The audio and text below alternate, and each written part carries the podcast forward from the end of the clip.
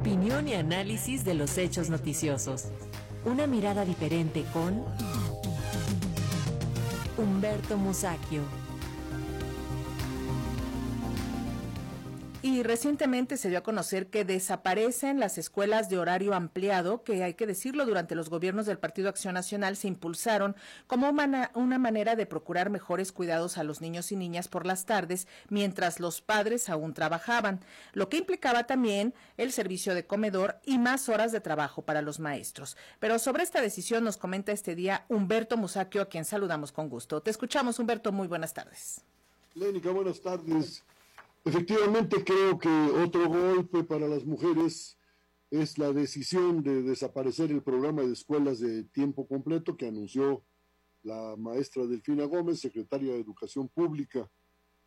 Eh, hay que decir que del total de planteles que están en este programa, la mitad se encuentra en zonas marginadas. Esto es, es precisamente para familias muy pobres.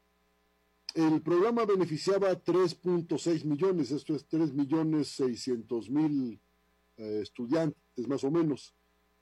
Eh, y hay que decir que dos de cada tres estudiantes de esas escuelas probaba su primer alimento del día y a veces el único en esta escuela, en este tipo de escuelas.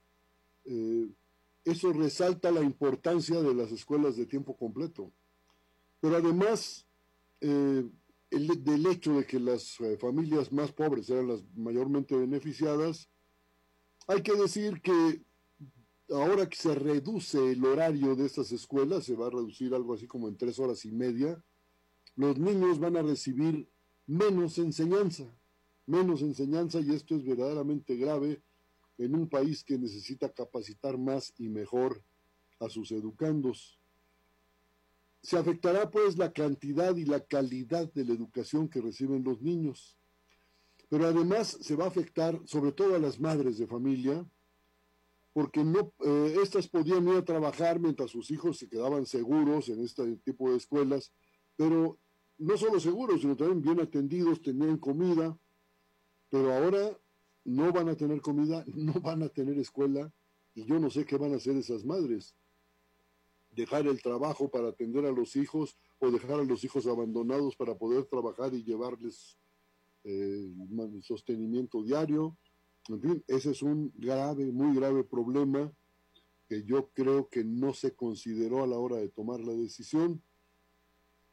Eh, otra posibilidad es que las madres paguen por el cuidado de los hijos, lo cual se me hace bastante improbable porque son gente de muy escasos recursos se quejan secretarias de educación, dos secretarias de educación por lo menos de los estados, de que no se les consultó para tomar esta medida, eh, ni se consultó a los gobernadores.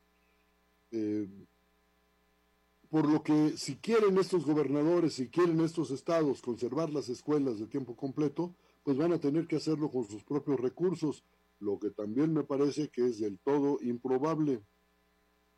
Si recordamos, la mayoría de los estados ha fracasado con la descentralización educativa, como lo muestran los movimientos magisteriales que ha habido en varias entidades, muy destacadamente en Michoacán, eh, donde los maestros exigen el pago de salarios y sueldos y prestaciones, eh, porque los estados se retrasan, destinan ese dinero a otros a otras partidas, a otros eh, sectores, y el resultado es que la educación se queda al garete.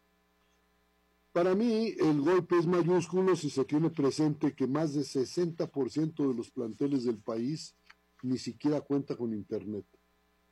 Más de 60%. Esto es, tres de cada cinco escuelas del país no tienen Internet para fines educativos. Quizá lo tengan quienes manejan su teléfono conectado a Internet, etcétera, pero no para fines educativos.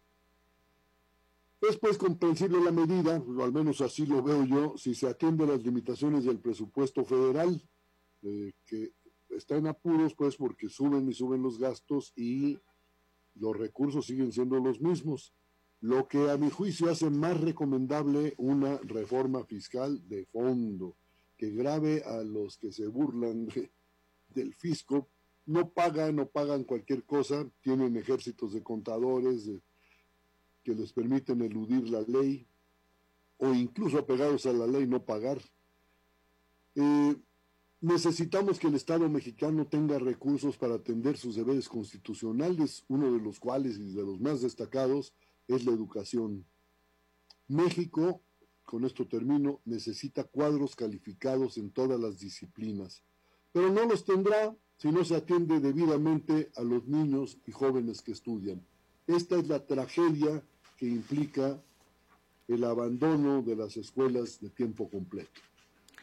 Pues hasta la próxima semana, Lénica, y espero que se modifique esa medida. Humberto, gracias. Eh, una de nuestras em, audiencias, Felipe, nos aclara, y sí, más o menos yo tenía también claro. Una cosa es el programa de desayunos escolares, que sí se sigue dando, y otro es el comedores eh, que existían en estas escuelas donde los padres tenían que pagar las comidas. O sea, eso es parte también del conflicto que se tiene.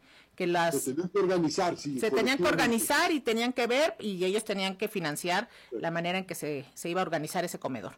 Muchísimas gracias, Humberto. Muy buenas tardes. Hasta la próxima semana, Lénica. Gracias, hasta luego.